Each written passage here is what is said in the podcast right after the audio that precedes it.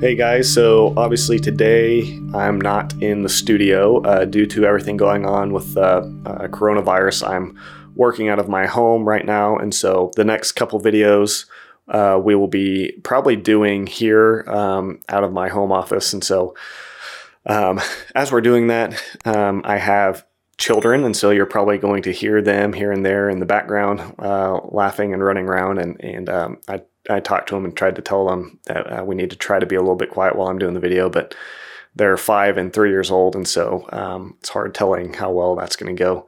Um, and so, yeah, you might hear that. You might hear my dog barking in the background, and, and so that's just uh, kind of the result of of uh, what we have to, you know, we have to do this right now um, because of the times we're in and because of what's going on, and and so, yeah, we want to encourage you guys, um, those of you who might be struggling right now with with things going on with the virus, whether it's financially or, or a lot of people I think are just probably struggling more on an emotional level, just with fear um, and anxiety about this. And so we just, yeah, really quick before we jump into the topic we want to cover, just want to encourage you guys to grab hold of the promises of God, grab hold of things He promises in His Word, and find comfort and strength in that because he's he's the only rock. Jesus is the only rock you can stand on. When everything else moves when everything else is shaking and um, everything you know literally the whole world is is in in a sense being moved right now. And so jesus is the only thing to stand on. I, I believe he's the only solid rock. And so grab hold of the promises of god that are true for us in christ. Um, there's a uh, something going around right now with within uh, WMSCOG members where they're making the claim that Passover is the only way to be protected. It's the only salvation from the coronavirus. Um, that's not true. Uh, scriptures do not connect our physical protection to the Passover. Um, yes, the the Israelites in the story of the Exodus, there was that that time when you know God told them to put the, the blood on the doorposts and, and that would protect them. Um, for believers today, that's not applicable. We don't we don't find in the Psalms, you know, the Psalms, David will talk about finding salvation in the Lord and, and the Lord is his stronghold and he finds refuge in God and God is his peace, things like that. And we don't see David connecting that to his keeping of the Passover. David doesn't say things like, like I'm, I find safety and peace and rest in God because I'm keeping your Passover ordinance or anything like that. We find peace and safety in God through, uh, I believe, even on, on a personal level, through faith in Jesus, we, we look and we see his promises to us. Uh, for example, he says, I will never leave you, I will never forsake you. And we grab onto that by faith and we believe it. We believe it for ourselves and say, This is true for me. And so when everything else is moving in our lives and things are shaking and things are causing us fear and anxiety, we grab onto God's promises and we say this is this is what is true about me. I'm not going to look at everything else that i see and base reality on what i see and what i'm feeling right now the fear and the anxiety that i'm feeling. Rather i'm going to base reality on what god says on what god says is true. God says in psalm 23 he is my shepherd and he says i shall not want and then he says, even, you know, David says, even if I walk through the valley of the shadow of death, I will fear no evil, for you are with me. And so God doesn't promise to that we're never going to see valleys of the shadow of death. He doesn't promise that we're going to always have perfect health, perfect wealth, perfect well being, and nothing's ever going to touch us if, if we're doing the right things. He never promises that. In fact, if you look at the apostles, you see that they all died for their faith. You know, they died for their faith, they suffered for their faith, um, they were afflicted. And uh, I think if we're following Jesus, we're going to encounter trials and suffering too. God doesn't say He's going to protect us entirely from those things. And uh, there's there's fully devoted Christians, fully devoted uh, followers of Jesus who have gotten cancer and, and, and died from it. And so um, it doesn't mean that they weren't in a right relationship with God. It just means that God is sovereign and He's sovereign over that. And He we're in a fallen and a broken world. And so um, even as we follow Jesus, we might encounter difficult, trying things. And so what God promises to us, I believe, is not constant perfect health and wealth and well being physically, but He promises that we can have rest for our souls. What God promises, what God offers to us is a, a never ending rest for our souls, peace with Him, so that even when we're in the midst of storms, when we're in the midst of trials, He says, You can have peace. And Paul talks about this in Philippians, where he says, um, Paul says, I learned the secret of, of contentment and finding peace and contentment in Jesus. He says, when facing need or when having plenty, he learned the secret that he can do all things through Christ who strengthens him.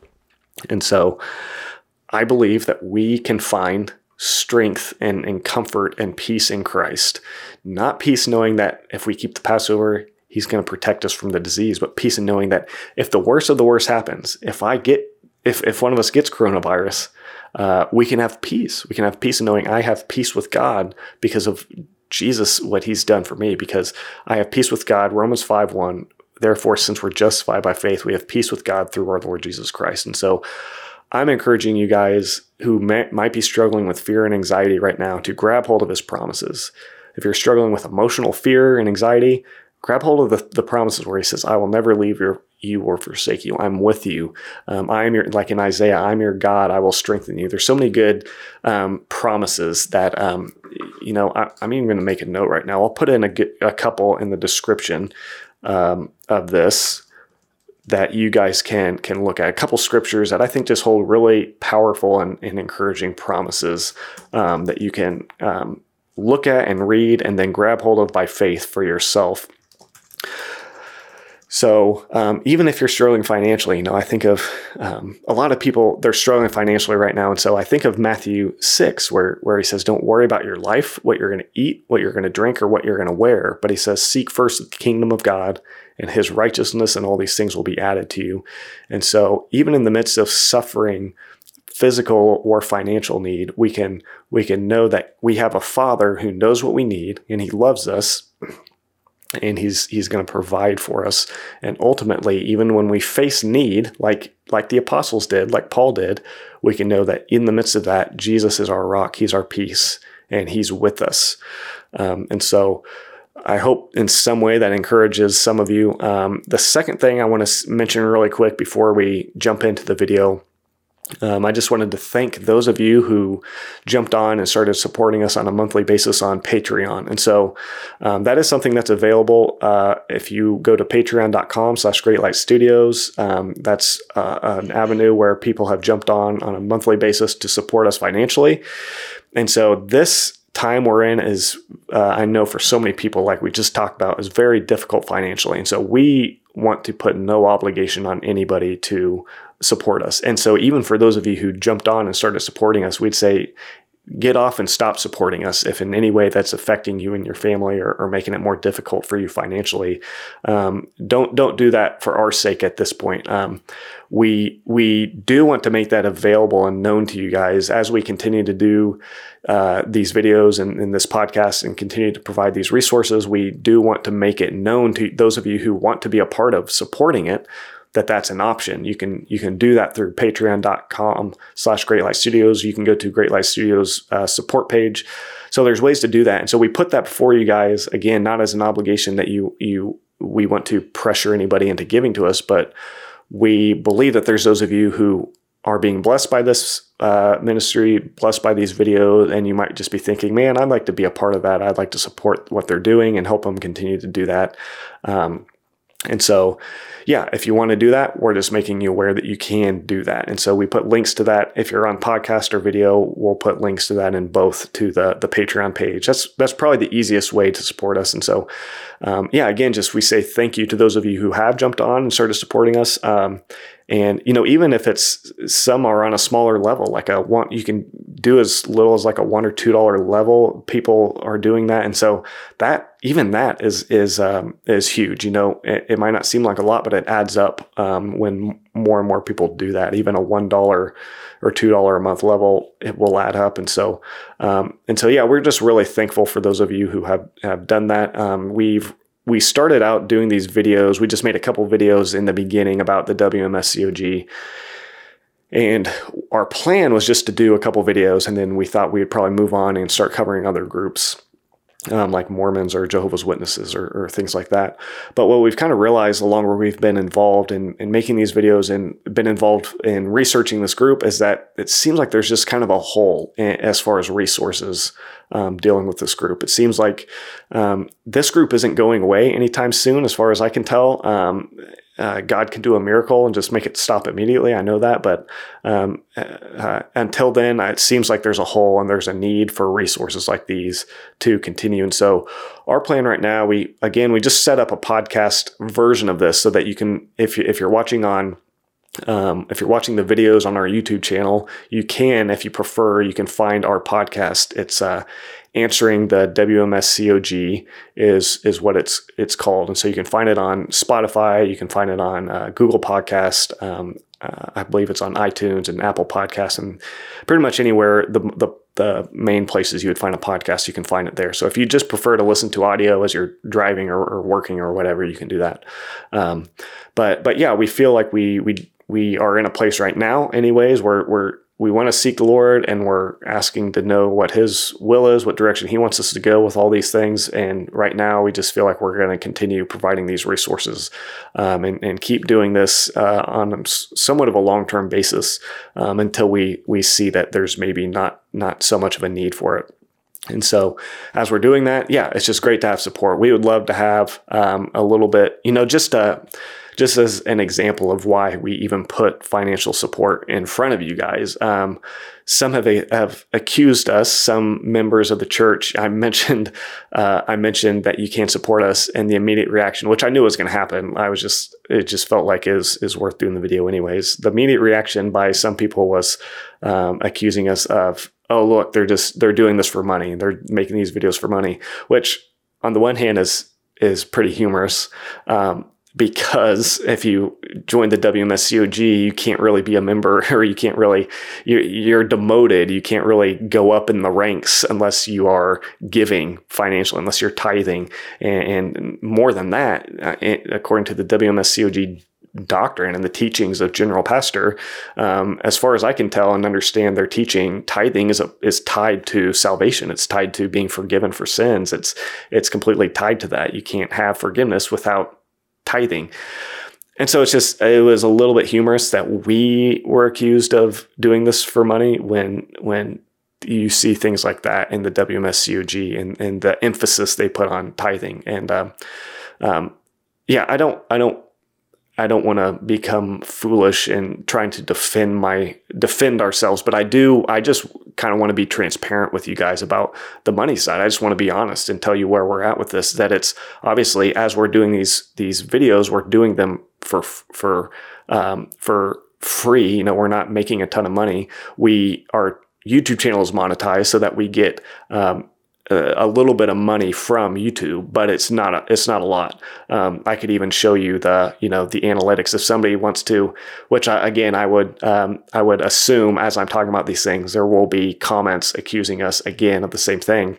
But I'd tell you, I could show you uh, I could give you a screenshot of the analytics side of our page and show you that we make on average on our YouTube channel about anywhere from 30 to 47 48 dollars a month from YouTube. That's what we're making. And so so the accusation that we're doing this for money is um, when I hear that it's it, it kind of makes me chuckle. It kind of makes me laugh um, because that's very far from the truth. Um, if if we're doing this to make money, then we're doing a terrible job job at it uh, because we're we're not making a whole lot. Um, but obviously, there are things that you know financial things as we're doing this that are are needed. Um, and so supporting the podcast supporting these videos.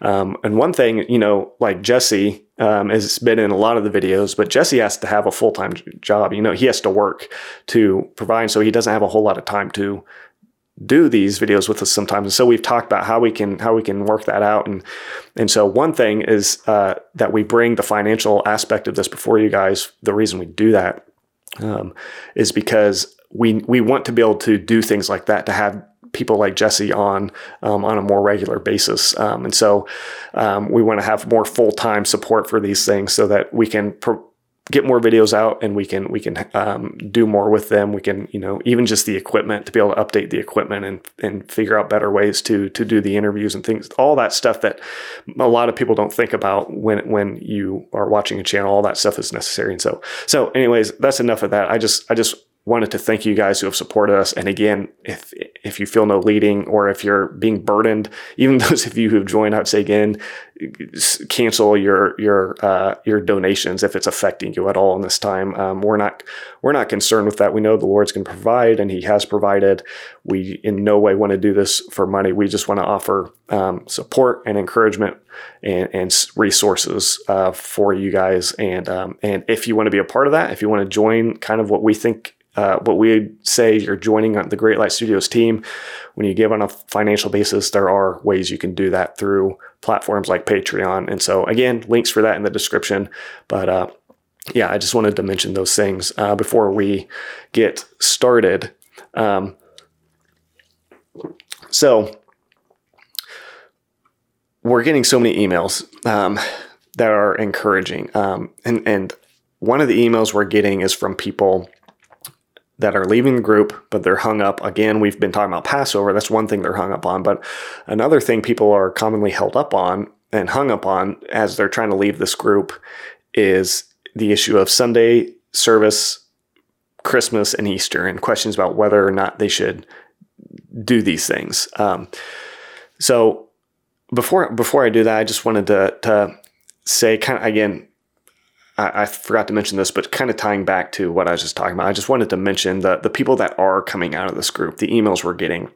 Um, uh, the emails we're getting from people that are leaving this group, you guys, so many of you aren't seeing that. So many of you guys, I, have kind of realized you're not aware of the people that are leaving.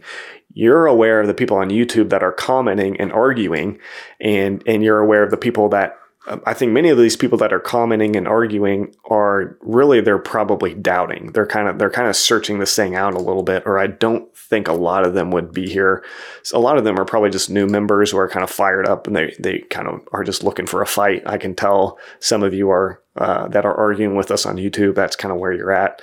Um, you're a little bit more probably newer to this group, and you're kind of fiery and passionate about it right now, and so you just kind of want to get in a fight with somebody about it. And so I, I understand even as a Christian, I've, I've been there in the past in different forms where I just wanted to find somebody to argue with and prove that they're wrong and I'm right. And, and so, but yeah, so I think you guys on who are seeing the YouTube comments, you're seeing things like that. Uh, but you're not seeing the emails we're getting of people who are leaving because and i think the reason for that is because those who are leaving aren't really wanting to be known they're not they're they're trying to hide they're trying to keep their name um, on the down low they, they don't really want the group knowing or the, or the members knowing for fear of persecution for fear of whatever um, again it goes back to the fear that that this group is just so uh, good at producing in people. It's just so based on fear. And so there's so many people that are emailing us that are leaving.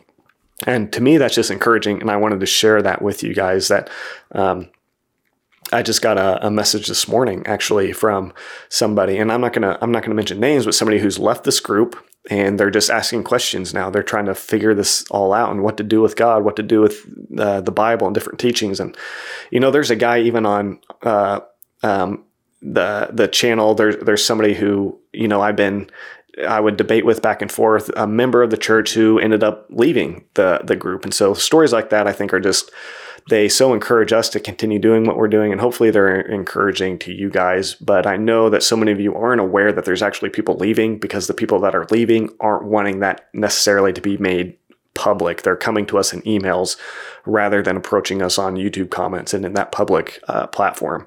But in the private, in the in the the background, um, the things that you guys aren't seeing is that there are members leaving. Um, and so that's encouraging. I just wanted you to to know that. Um, and and so with that, the email, one of the emails, common emails I'm getting is from people wanting to know about Sunday. They're wanting to know about Christmas and Easter. Um, and so that's kind of what I wanted to to talk about in this video. Uh, that's kind of the second, I guess, topic I wanted to, to, jump into. The main thing I wanted to talk about. Um, and so this this this what I'm about to talk about isn't uh, for those of you who are on YouTube and are just wanting to argue with us about Sunday. This this is not meant to be an exhaustive response to the WMSCOG and their arguments and their teaching about Sunday, Christmas, and Easter. So what I mean by that is this isn't the, the point of this video. Uh, maybe we'll do some future video, but the point of this video is not to look at the arguments that the WMSCOG has about Sunday worship, about Easter and Christmas and all these things, and to deal with every one of those arguments and respond to those and, and prove them wrong or anything like that. That's not the point of this video. Maybe we'll do that in the future, but rather this is what I want to talk about here is just it's meant as a simple encouragement for those of you who are um, you're not trying to argue with us um, about these things, but you're sincerely asking us about them. You're you're you're sincerely confused. You're sincerely just wanting to know our views, our opinions, why we why we uh, what our views are on Sunday, Easter, and Christmas, and um, you're wanting us to clarify our position and our stance, and and um, that's what we want to do. We want to clarify that. We want to point you to some Bible passages that I think can help you know um, how to think about these things rightly. And so I just want to offer you guys a little bit of encouragement and kind of just my point of view, I guess, on these things. I want to offer the way I see them, the way I see Sunday uh, and, and, Sabbath and, and these things, so that hopefully you can get a little bit of direction on, on where to go if you're confused about these things at this point. If you've left the group and you're kind of wondering, what do I do with, with uh, these issues? So, first, um, or I'm going to talk quickly about Sunday. Um, that's one question people are asking: is if they leave the group, do they need to attend church on Sunday? Do they do they need to worship on Sunday? And also, like what churches to attend, and, and all these questions that are um, are arising from people. Um, so let me read this this quote really quick. Um, I'm just going to kind of talk about Sunday really quick, kind of my views on it, and maybe this will give you some encouragement and direction. So this is a quote from um, it's I think gotquestions.org, where it, it, it kind of is answering the question and talking about Sunday worship and why Christians worship on Sunday. So um, it says Christians worship on Sundays in celebration of the resurrection of Jesus Christ. It is very important to remember, though, Sunday worship is not commanded in the Bible, and Sunday has not replaced Saturday and become the Christian Sabbath. So let me stop right there, real quick. So I think a common misconception among members um, is that you think we're saying that you have to worship on Sunday. Sunday is the new Sabbath. Sabbath has been abolished, and now Sunday is the new day. It's the new holy day, the set apart day that we must observe Sabbath on. That's a misconception. That that's you not understanding what we really believe in our teaching. Um, I do not believe that Sunday has replaced Saturday as the new Sabbath. Um, and I do not believe that Sunday is a commanded day that we have to observe Sabbath or, or, or go worship or, or uh, go to church on. That's, that's, that's not uh, something that I personally believe.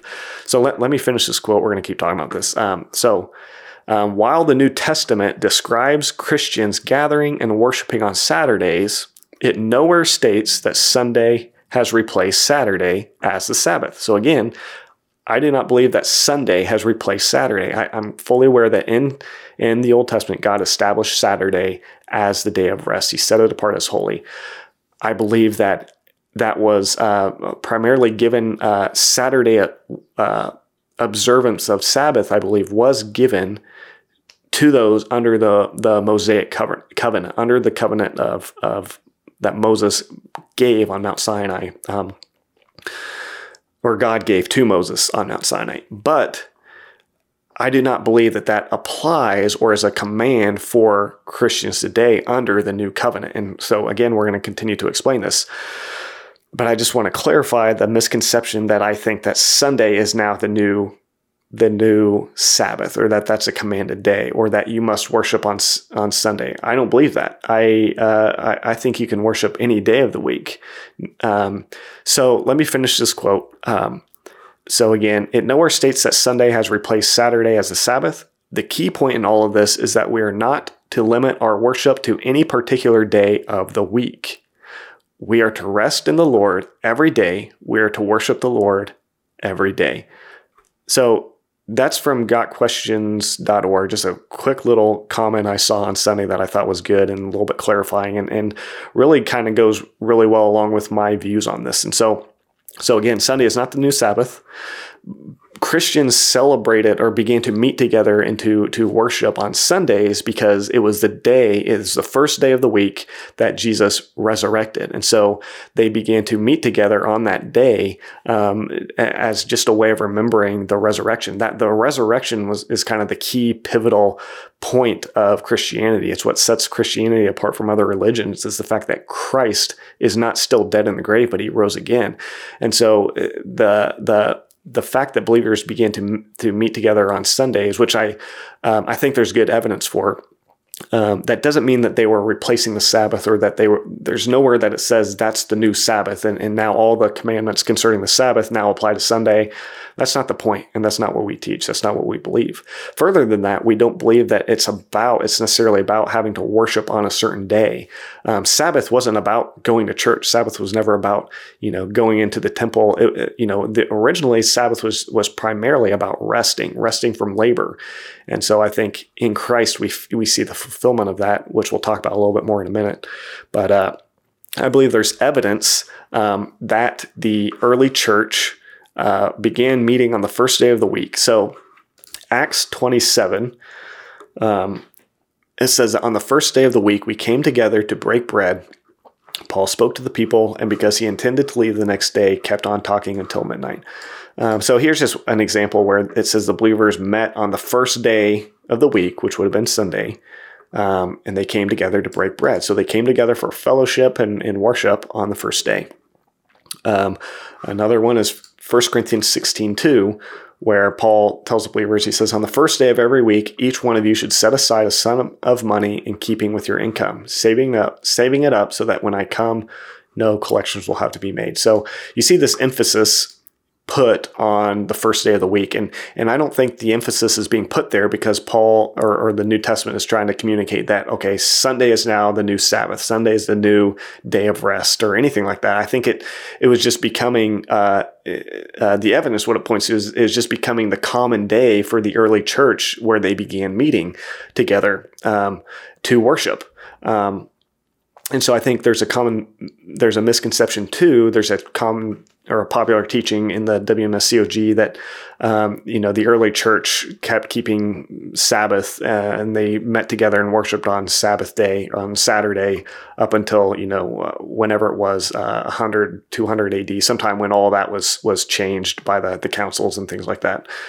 That's that's something we we might get into in another video. I don't want to dive into that here, but I just quickly want to point out that in con- contradiction to that, I think what you're seeing here is actually this is pretty good evidence here in 1 Corinthians 16 and, and Acts 20 that the, the early church is becoming common for them to be uh, meeting on the first day of the week. And I think you even see that in early church uh, writings and, and uh, the, the church fathers and, and things like that. And so, um, so I'm, I'm just saying that to say that I think there's evidence that the early church met on um, it was kind of a common practice that they'd meet on Sunday, but that again does not imply that that that meant, and nowhere is it stated either in the in the Bible that Sunday was replacing Saturday as the Sabbath, or that Sunday was now being instituted as the mandatory uh, day of worship, and you must now observe Sunday worship, or you can't be saved, or anything like that. That wasn't the point.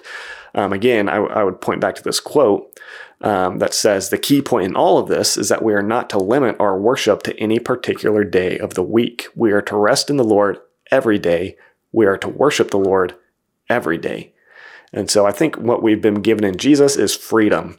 Um, freedom involving uh, what, uh, or, or, freedom um, having to do with the days we we must or must not worship on. And so um, we're not we're not under the, the Mosaic Old Covenant way of, of uh, rules and regulations that would impose on us uh, a Sabbath observance, but we're under the, the freedom of the New Covenant that uh, gives us access to God directly um, um, through faith every day, every moment.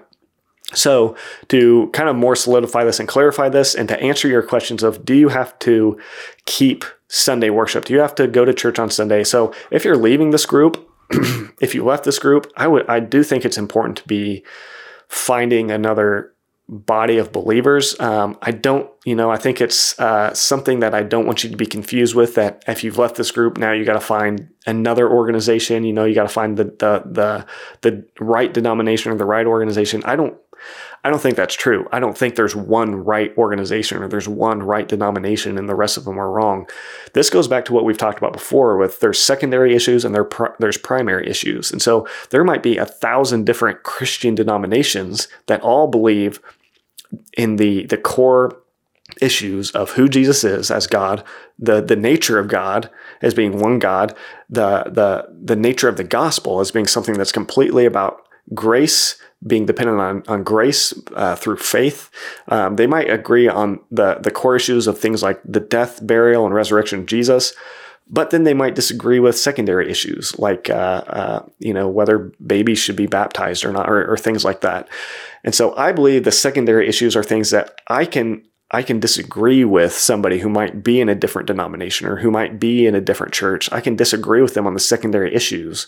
And that doesn't mean that one of us is going to hell and the other is is not because we disagree about uh, you know whether women should cover their heads in, in church or not. I don't think God's basing our salvation on whether we get every single detail right because we're all uh, we're all sometimes see things a little bit differently and have different opinions. We're all weak. You know, James says that um, we all stumble in many points, and so I think we all have different vari- variations um, or, or, a variety of things about uh, in our doctrine that that might differ with other people and that may or may not be right. You know, I've personally had to adjust different doctrinal stances. I've I've once believed certain things, uh, you know, even result uh, or having to do with the the second coming of Jesus and, and uh, the rapture, whether G- Jesus uh, was going to, um, whether the rapture would happen before or after the tribulation, things like that. That people people might have certain views at the beginning of their relationship with God. They might adjust their views, but those are again, I would put in the category of secondary issues where the fact that they can shift and change, it's not it's not a something that is um, going to undermine their their salvation or their standing with God. Um, and so again, I say, I say all that to say that's kind of a, an offer, but I say all that to say if you're leaving this group, and you want to be uh, you're, you're asking about whether to join another group i would just encourage you to say you don't it's not about finding the right denomination. The church of god is not a denomination. The true church of god is not an organization. It's not that one organization has it right and everybody else has it wrong. When an organization is saying that or a, a certain denomination is saying that that they've got it right and everybody else is wrong that's a red flag that that's a cult. That's that's one of the most common cult uh, uh, statements that you'll ever find. Um, within Christianity, there there might be some denominations that say that, but I would say if they are saying that, they're they're probably falling in line more with a cult than actually a Christian denomination. But within Christianity, um, evangelical Christianity, if you want to call it that, there might be varying degrees uh, of differences on uh, within different denominations. But no denomination is saying they're the right they're the right church, they're the only church, they're the only one who has it right, and everybody else is wrong. Um, you, are going to have different variations of beliefs and, and, practices within different denominations. But as long as they hold true to the core beliefs and the doctrines, uh, the the core things, you know, the gospel, Jesus, the nature of God, things like that, there is room, I believe, to have disagreements. And so I don't think you're ever, you're never going to find the one organization, the one denomination that's got it all right, that has it all figured out. They, they've got all the answers and everybody else is wrong. And so this is the group to be a part of if you want to be saved. That's, that's the wrong way to look at it. Again, the Church of God is not an organization or a denomination. The Church of God is God's people. It's God's people scattered around the world in different denominations. It's anybody who has a living relationship with God through faith in Jesus Christ. They are a member of the body of Christ. They're a member of God's church. So God's church is a people. It's not a building. It's not a organization. It's not a denomination. God's church, if you want to be a part of God's church, you need to join with God's people in being a disciple of Jesus. God's church is made up of the building blocks of people who are who are who have submitted their lives, who have repented, turned away from the world, and turned to Jesus by faith, um, and have entered into His kingdom by faith. And so, I would encourage you. I do think it's important if you've left the WMSCOG to you know, I know there's a process too of, of it's for some of you, you might have been in this group so long that it's not going to be a matter of you just jump right out and you jump into another church or organization. If you do that, I, I think that's okay to do that. But I think too, just know that it, it's okay if you struggle with that. It's okay if you, you know, uh, if you're sitting in the pew listening and there's, you know, if the WMSCOG doctrine I know is so ingrained in some of your minds that it's going to be hard to listen to a lot of what you're hearing maybe. And, and so there's going to be a process of having to unlearn the things that you've learned, of having to um, be deprogrammed a little bit, I think, from the WMSCOG doctrine. And that's okay, that's going to be a process. But I do think it's important eventually to find other believers, find other people following Jesus, find other sincere, devoted followers of Jesus, and just be gathering with them, be meeting with them. Um, uh, I think that's important to encourage your own faith and to be, you know, I think God's given it within the church pastors and teachers and, and, things like that so that, that you can be equipped and you can be get set free from the wrong teachings uh, that you may have been subjected to. And that's true for all of us, whether you've come out of a cult or whether you've been raised in a, a certain denomination who's, who's, you know, really legalistic, who, who's just not really grace focused. You know, that we're all coming from different backgrounds and different uh, backgrounds that that all hold and contain wrong ways of thinking. So even me personally, like I've, i mentioned earlier, I've had to adjust my views. I've had to uh, I've had to lay aside certain ways of thinking that I might have held for a long time and realize, wait a minute, this isn't this isn't true. This isn't really who God is. This isn't really what the Bible teaches. And so that's not just something that you guys leaving the WMSCOG are going to have to go through. That's something that everybody I think has to go through as we're we're we're learning that God is bigger than we think, and and understanding Him is is I think not just a lifelong endeavor, but it's a eternity long um, endeavor. We're we're never going to get fully um, fully comprehend, fully understand all of God God and who He is, because that's just the nature I think of God. And so I think that means that we're all going to have to continue to adjust. And so it's okay that as you're leaving this group, you might have to adjust a little bit. You know, you might have to shift your thinking. Things you are so dogmatic and you're so solid on, you're so convinced of, like things like Sunday worship is evil and it's pagan and it's wrong.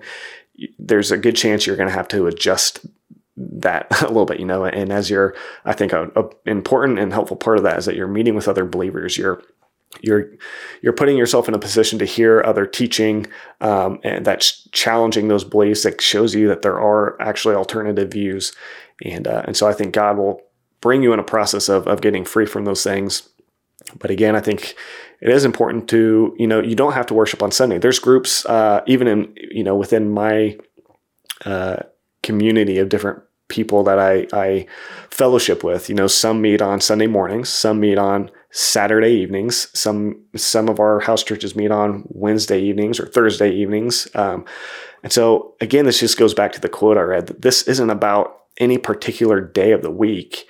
Um, I don't think God is so concerned with that as He is concerned with uh, where our hearts are at with Him, and and and I think He's concerned that we are meeting with with other believers. I think He wants that because that's the way He's provided for us to grow and to be taught and to be nourished spiritually so Romans 14, I want to look at that, and this is going to clarify. I think you know those of you who are asking, should you worship on Sunday? Is it a sin to worship on Sunday? Or you might have left the group and now you're wondering, is it a sin to not worship on Sunday?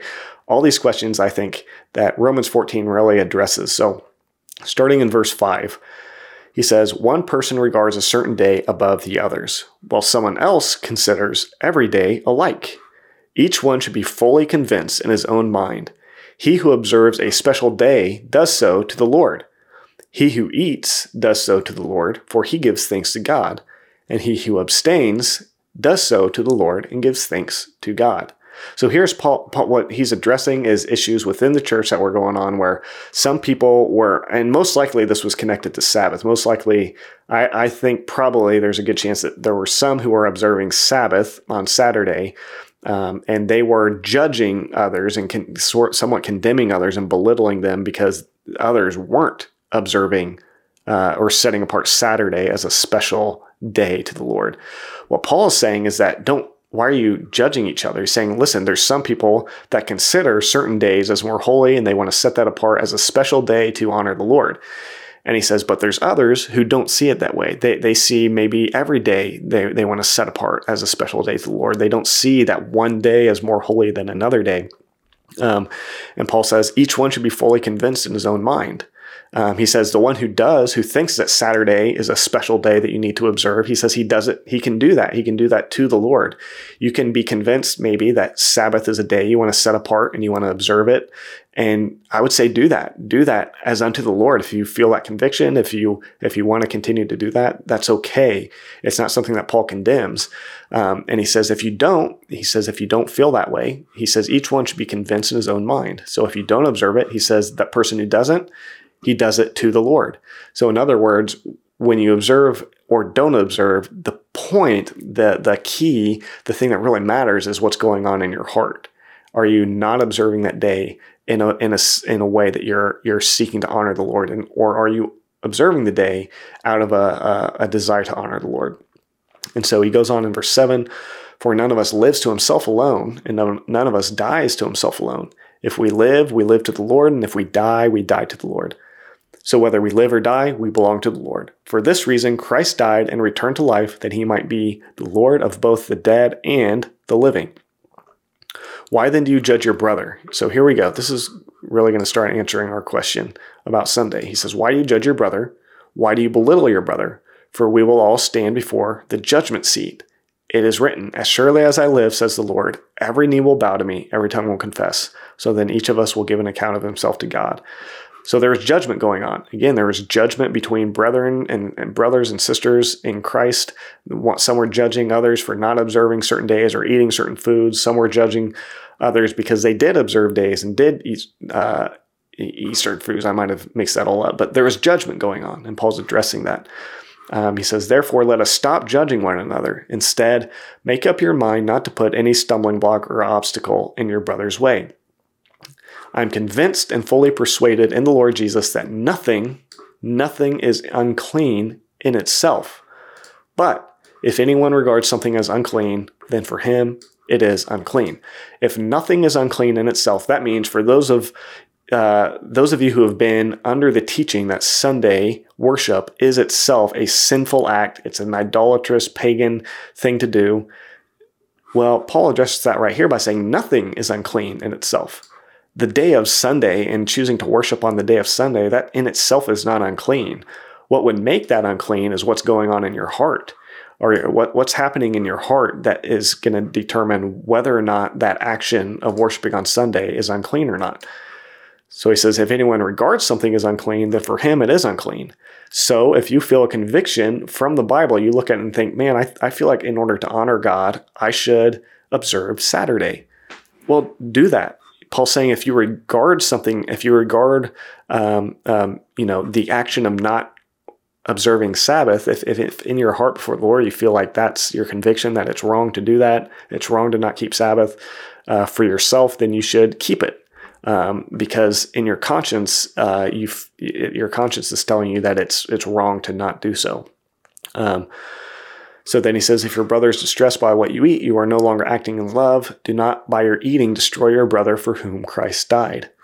Do not allow what you consider good then to be spoken of as evil. This is really important. So Paul says, Don't allow others. If you're worshiping on Sunday and you're doing that to the Lord, you're doing it out of reference for Christ. You're you're you're worshiping Him, and you're you're setting apart that day as a special day to to maybe worship in church or to to uh, what, whatever that, that looks like for you. You're setting that day apart. Say you're setting Sunday apart. And then somebody comes and says, well, that's evil. That's evil that you're doing that because that's that's something that was established by pagans and pagans worship on Sunday and the right day to worship is Saturday. If you're doing that, if that's the judgment you're casting on other people, Paul says here that's wrong. He says don't judge your brother in that way because each should be convinced in his own mind. And he even goes as far as he says, don't allow what you consider good then to be spoken of as evil. So if you consider it good for you to worship on Sunday, to go to church on Sunday, then don't don't be affected. Don't be moved by that if somebody comes and says, "Well, that's evil. That's wrong. You're you're sinning to do that. God God is displeased that you're doing that." Paul says, "Don't don't allow that to." He's not saying stop the other person from talking about. It. He's just saying don't don't let yourself be impacted by that. Um, don't don't take to heart what they're saying. If you are convinced that Sunday is a day you're you want to worship the Lord, do it. And I'd say the same goes for Saturday. And don't let somebody come along and say, well, that's evil for you to worship on Saturday because Sabbath has been changed to Sunday. Well, that's not true. Um, so here he says, For the kingdom of God is not a matter of eating and drinking, but of righteousness, peace, and joy in the Holy Spirit. For whoever serves Christ in this way is pleasing to God and approved by men. So then, let us pursue what leads to peace and to mutual edification.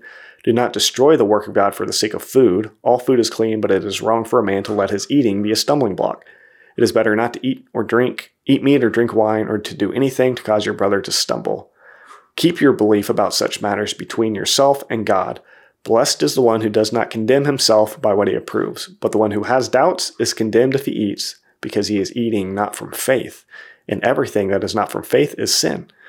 So we've talked about Romans 14 a lot. We've mentioned a lot, and I thought it was worth just reading through that whole chapter um, to kind of show the argumentation and the thought process of Paul. When you see in the New Testament, anytime something like Sabbath, Passover, observing days, or not observing days, whenever it's addressed in the New Testament by Paul, or, or, or anywhere in the New Testament, really, this is what you see.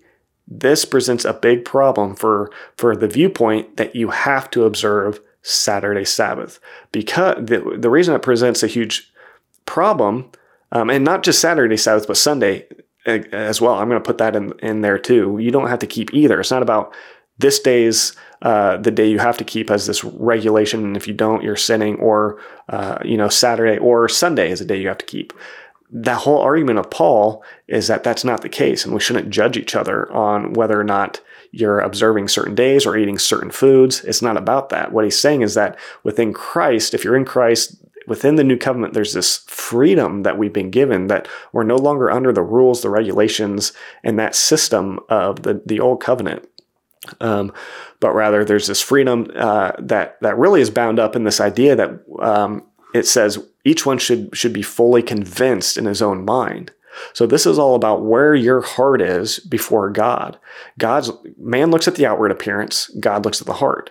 Man, again, looks at the outward appearance of, of the days they, they might see you observing or not observing, but God is looking at the heart of, of what's going on in your heart as, as you are observing those days or as you are not. That's what God's looking at. And that's why Paul says, if you want to attend church on Sunday, that's great. Do it. Uh, do it and do it in a way that worships the Lord. Do it out of reverence for the Lord. If you want to not do that, if you would, if you want to meet on a different day, that's fine too and you should not judge each other based on the different days you might observe, and, and you shouldn't feel condemned based on the different days that you yourself observe. That's why it says again in verse 16, don't allow what you consider good to be spoken of as evil. If you want to go attend a house church on Wednesday, and maybe that's the day that you've set apart in your schedule to, to meet and to worship and to be with other believers, don't let somebody come along and say, well, that's, you know, you're supposed to worship on Saturday you're supposed to worship on Sunday, not not Wednesday night. You know, that's evil and God's displeased with you. Don't let what you consider good be spoken of as evil. Continue to worship and, and, and find find a group, find a body of believers that are sincerely following Jesus, that understand the gospel, that we're saved by grace through faith alone, not, not as a result of works, not as a result of rules and regulations, find i would just encourage you to find a group of believers whether it's a church a specific church or, or whatever it is whether it's just a group of people might maybe that you begin to gather in your house or somebody else's house um, and obviously right now in these times that's that's not something that can happen but but hopefully in the future that'll um, uh, as the virus stuff goes away hopefully that'll be able to happen more um, in the near future but the point of all this is say if you you do not have to go to church on sunday you don't have to go to church on Saturday, but you can. Um, it's not about the day, it's about what's going on in your heart toward the Lord. And do not judge each other um, on uh, uh, about these matters. Don't judge each other um, about different days or, you know, again, about food, um, whether you're eating certain food or not. All this, I think, applies to that same, to all, this concept of just the freedom that we have in Christ um, and the rest He's provided for us, the freedom from the, you know, living before God on the basis of rules and regulations.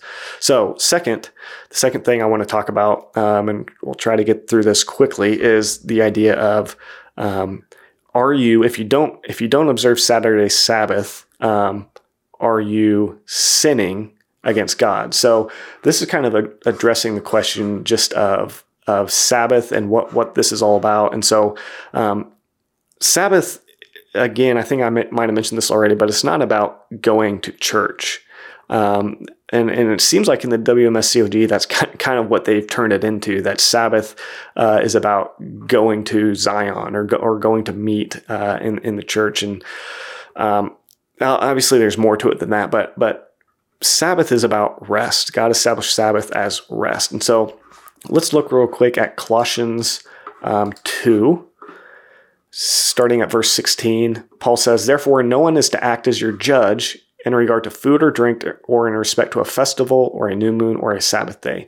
So this is for you guys who who, you know, you're asking about Sunday. We kind of address that. Should you or should you not do church on Sunday? And maybe now you're like, well, is it a sin to not observe Saturday Sabbath? That's kind of what the next thing I want to address. And so again, he says, don't let anyone act as your judge in regard to a festival, a new moon, or a Sabbath day. And here he goes. He says, Things, these things which are a mere shadow of what is to come, but the substance belongs to Christ, or the reality. I think other versions, here's a more accurate translation. Um, oops, I lost it here. Here we go. So let no one act as your judge in regard to food or drink, or respect to in respect to a festival, new moon, or Sabbath, things which are a mere shadow of what is to come, but the substance belongs to Christ. Okay, that says the same thing. Other I can't remember what translation it is, but basically the the idea is that the substance is Christ. Um, Christ is he's the reality. Okay, so when you see a shadow, you know that there's something, there's a reality, there's something that that that shadow is, is not the reality, it's not the real thing. Um, there's actually something real that that shadow is being uh, uh, uh, produced from. So Sabbath, the the regulation of keeping Saturday Sabbath was a shadow. It wasn't the reality. It wasn't like that's the main thing God wants to focus on. That actually was pointing to a deeper reality of Jesus Christ, who is, he's the reality of the Sabbath. I believe, and, and here, here I'm just sharing what I believe. Again, I'm not going to go and dive into all the arguments of the WMSCOG and try to explain all those or refute all those even at this point, but just to explain kind of where I'm coming from. Um, I believe that Christ, that Jesus is our Sabbath. So when God instituted Sabbath on Saturday, that was pointing to and foreshadowing a future reality that Jesus would bring of rest, that God would eventually bring in Christ a spiritual rest. Um, something again that's not limited to uh, having on just Saturday, but something that's uh, all inclusive uh, of, of all time throughout the week, where every moment we can have rest in Christ by receiving Him, believing upon Him by faith. Jesus becomes, our relationship to Jesus becomes our Sabbath rest. And so that's why I believe today, under the new covenant, you're not sinning, you're not, you're not less, lesser uh, spiritually for not observing Saturday Sabbath.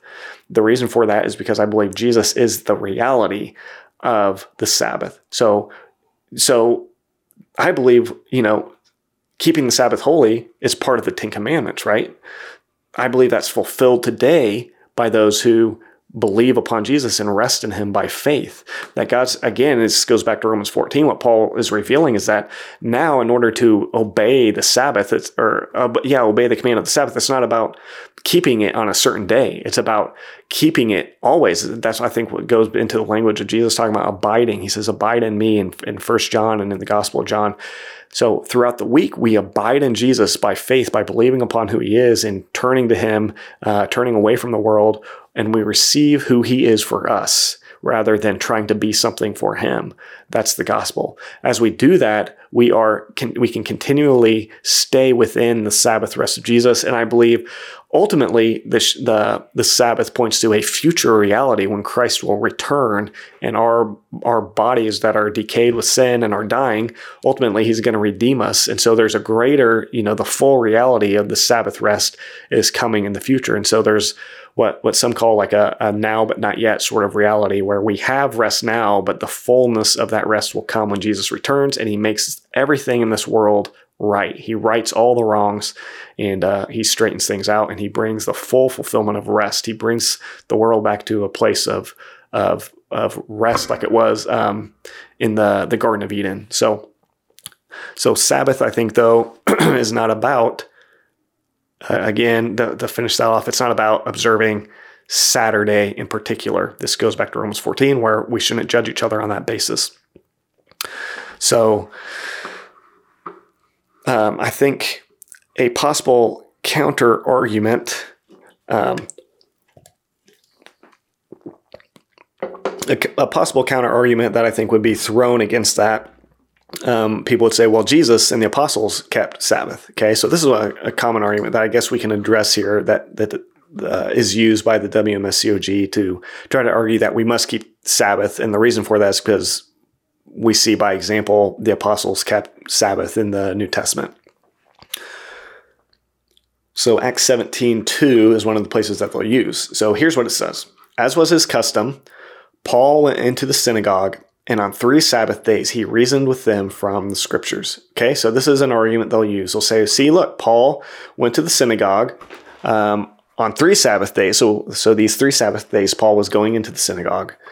Uh, there you go. That that means we have to keep we have to keep Sabbath on Saturday because Paul did it. Um, that that's a terrible argument, I would say. Um, and so let, before I explain why, let me look at the, another one. So Acts 18.4, it says, every Sabbath he reasoned in the synagogue trying to persuade Jews and Greeks. Okay. So let me just ask this question. Based on these scriptures, why was Paul going to the synagogue on Sabbath? Was he doing it because he was obligated to observe Sabbath on Saturday and he felt that he had to do that in order to be saved? Um, no, he wasn't. Actually, the verse says the scriptures say he was going to what? To reason from the scriptures. Paul was going into the synagogue on the Sabbath, not as an act of being obligated to as a law or as a command. Um, he was going in there because that's when the Jews were in there. That's that's when he could reach the most people at the same time and reason with them from the scriptures and try to prove to them, um, uh, as it uh, explains in, in, the next verse in verse three, to explain and prove that that uh, Christ had to suffer and rise from the dead. Um, and so basically, Paul would go into the synagogue not as an uh, not because he was obligated to as a command, but because he wanted to preach the gospel. And on Sabbath, that was the day where he knew the most Jews would be in there at the same time, and so he could reach them uh, with the gospel. So th- you can't use these verses. To, the these are just this is a terrible. Um, if if you've been taught that these verses prove that you have to keep Saturday Sabbath, I just hope you would throw that argument out because it's just it's just bad uh, it's, it's bad theology. It's bad way. It's a terrible way of interpreting these scriptures. Um, and I think this would take us back to Romans 14.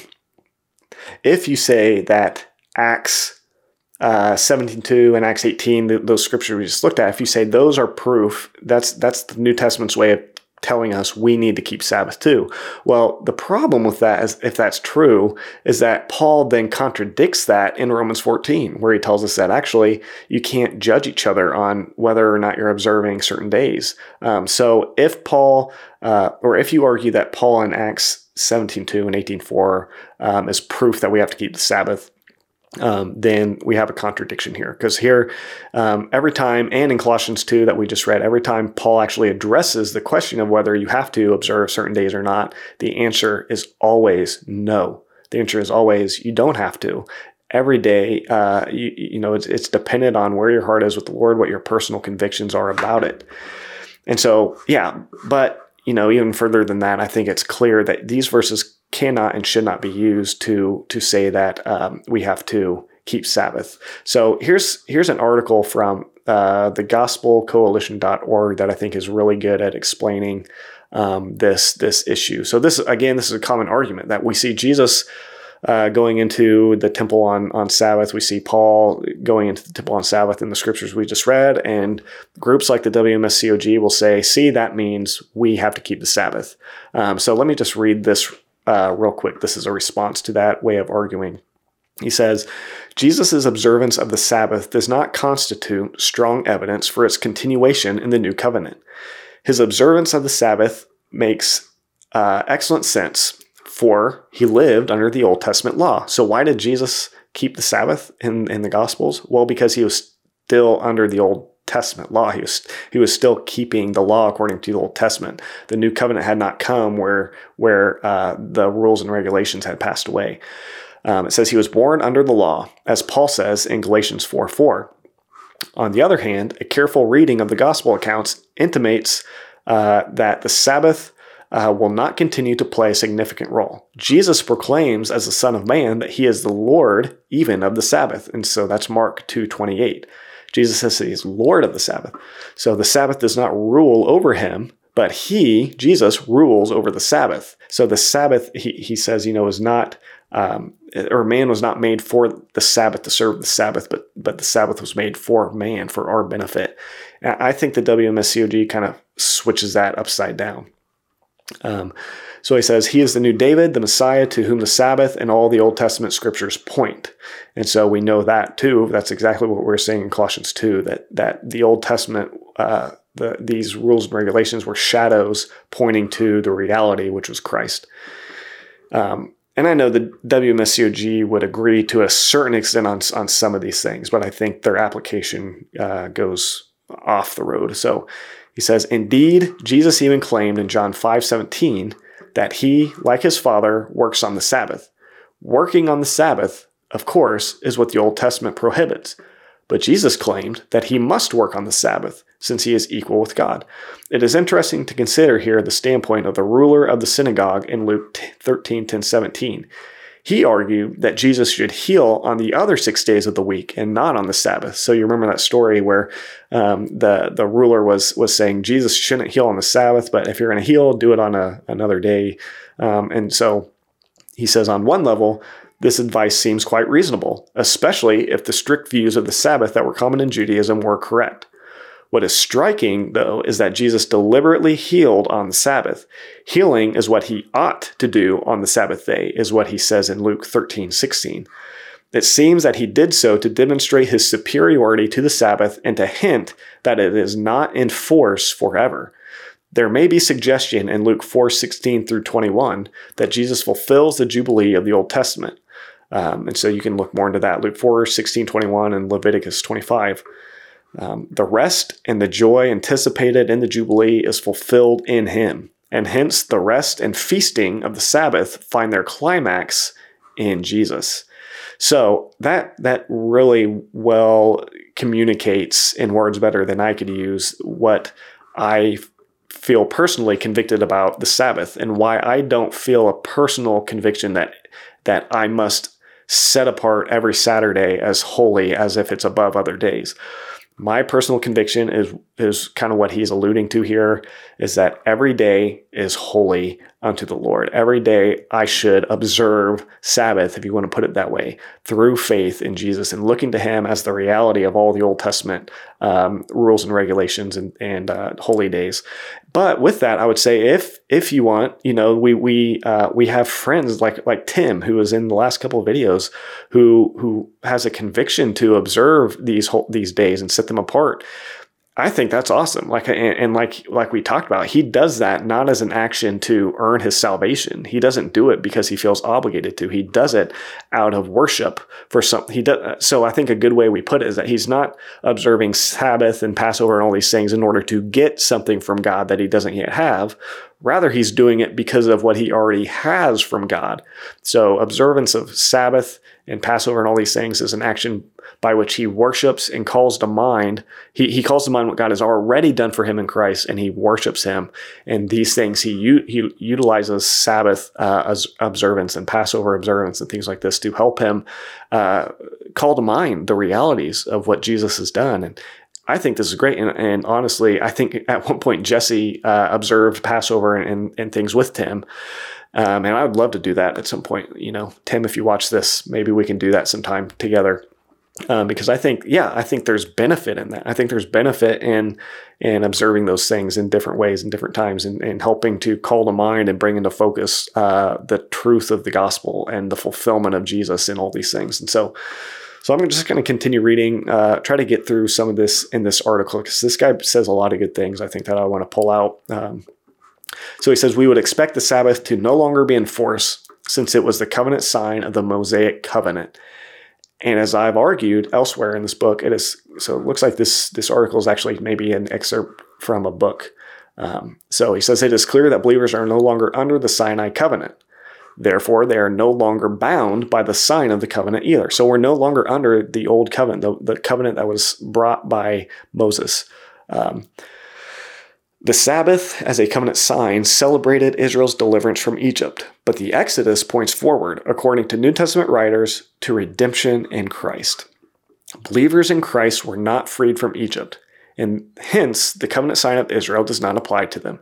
Basically, saying that the covenant sign of observing Saturday Sabbath doesn't apply to us today. Um, it is clear in Paul's letters that the Sabbath is not binding upon believers. In Colossians, Paul identifies the Sabbath as a shadow along with the requirements regarding foods, festivals, and the new moon. So we already read that in Colossians 2 16 through 17, where he says Sabbath observance is a shadow of the reality that's now come in Christ. And so you have that reality apart from observing and focusing in on the shadow. And that's what he's dealing with in Colossians 2, where there are people coming they were judging other believers for not observing Sabbath. I think that in the context you see that was in some form being uh, taking place.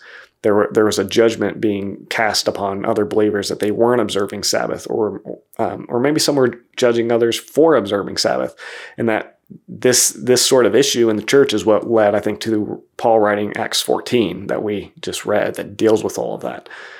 So he goes on and he says the Sabbath in other words, points to Christ and is fulfilled in him.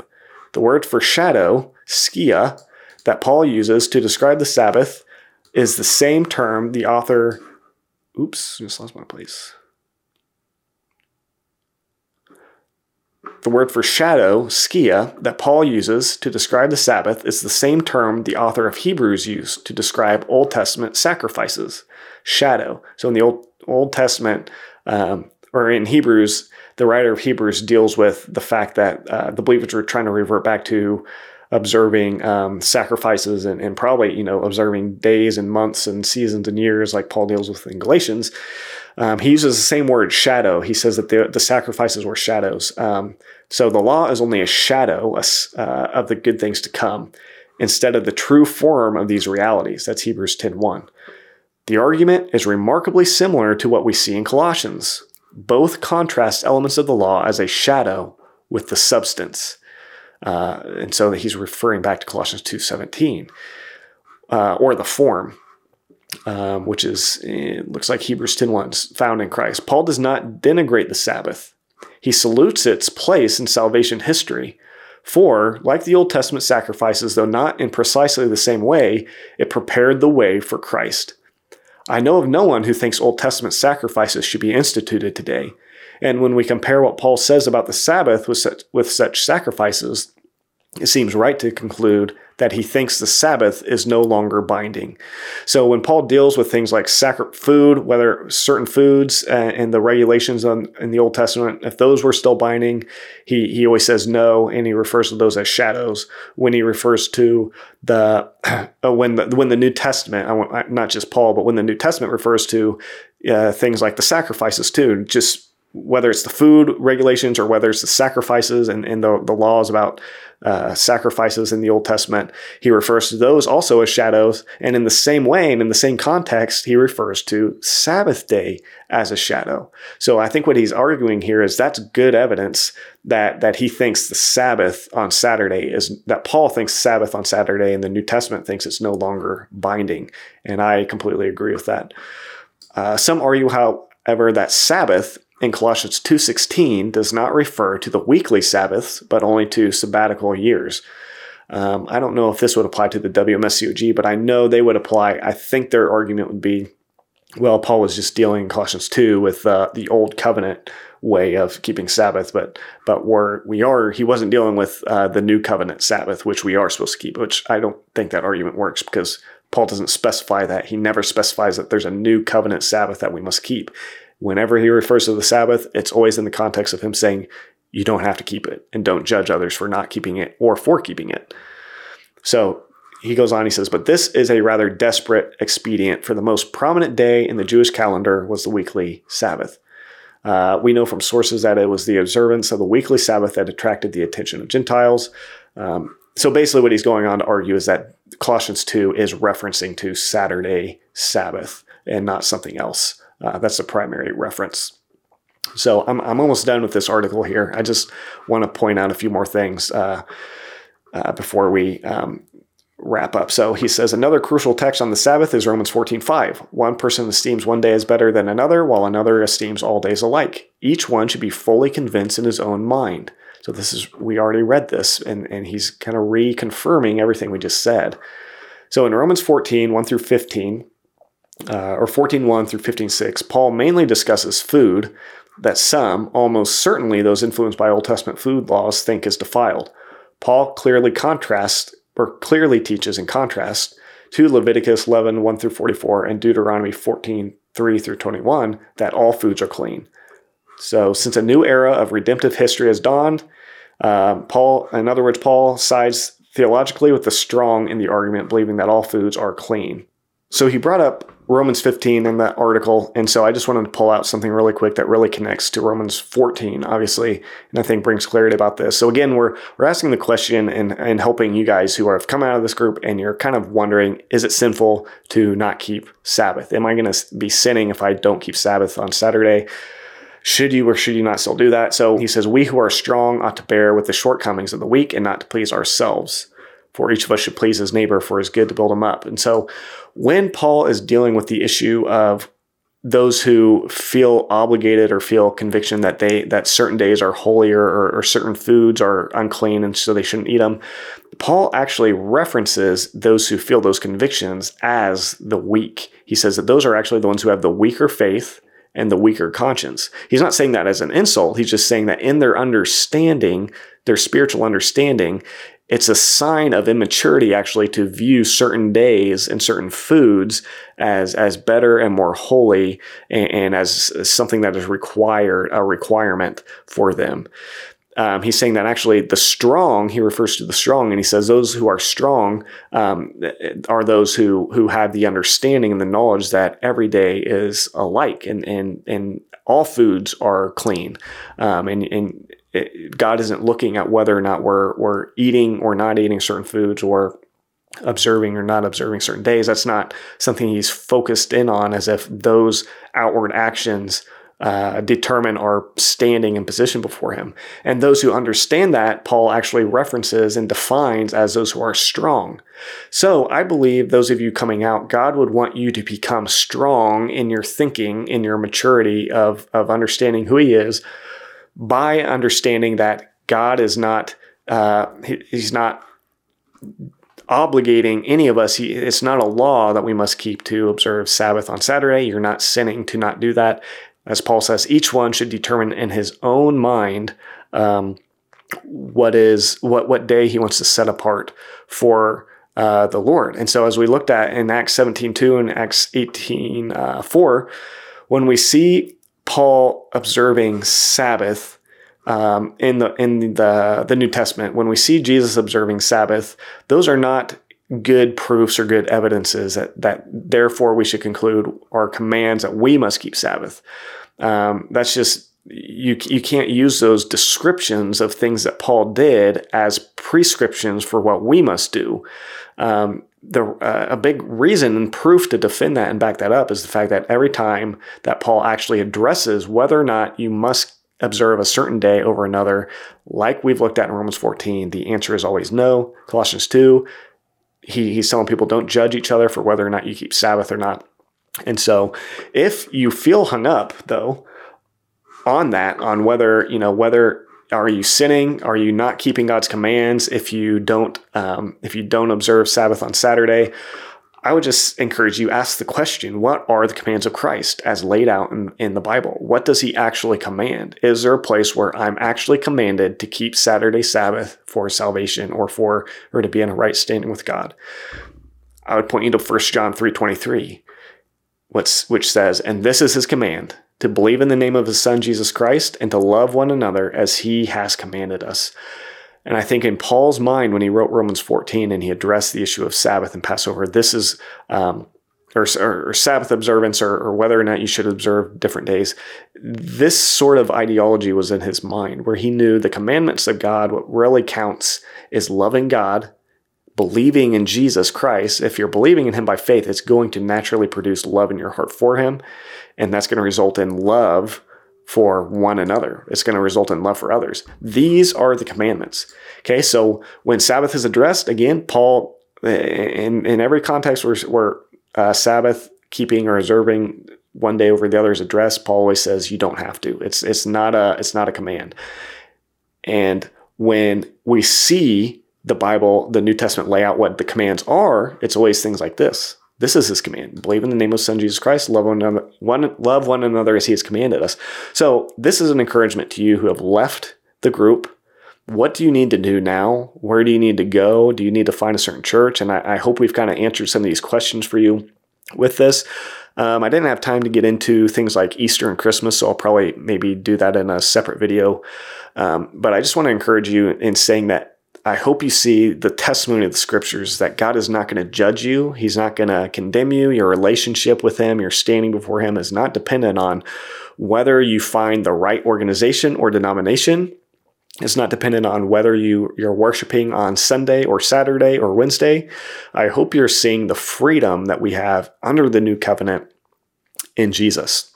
That it's not about, again, I go back to the original, that, that first quote that um, it's not about limiting our worship to any particular day of the week. Our worship can be every day. So we are to rest in the Lord every day. We are to worship the Lord every day. That's my conviction. Um, I know there's so, those that would disagree and say I'm, you know, a heretic and and uh, the, the WMSCOG will jump all over this. I'm already predicting that, and that's okay.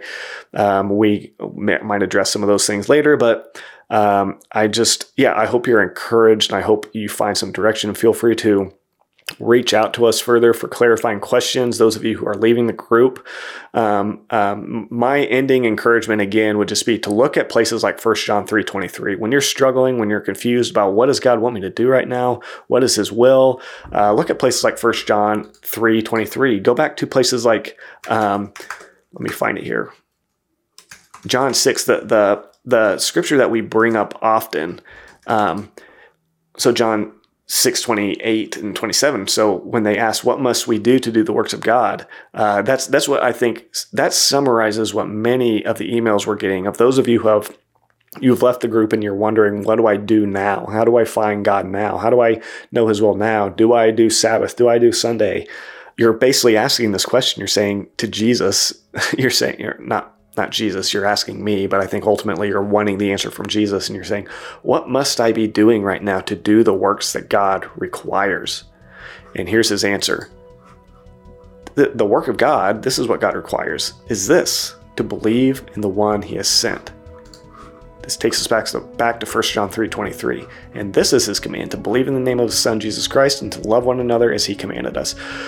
So if you want to know what to do right now, here's the encouragement, here's the focus I would say to have love God and love others. Focus on that one thing. When you focus on that, the other things will fall in place. The secondary issues will fall in place.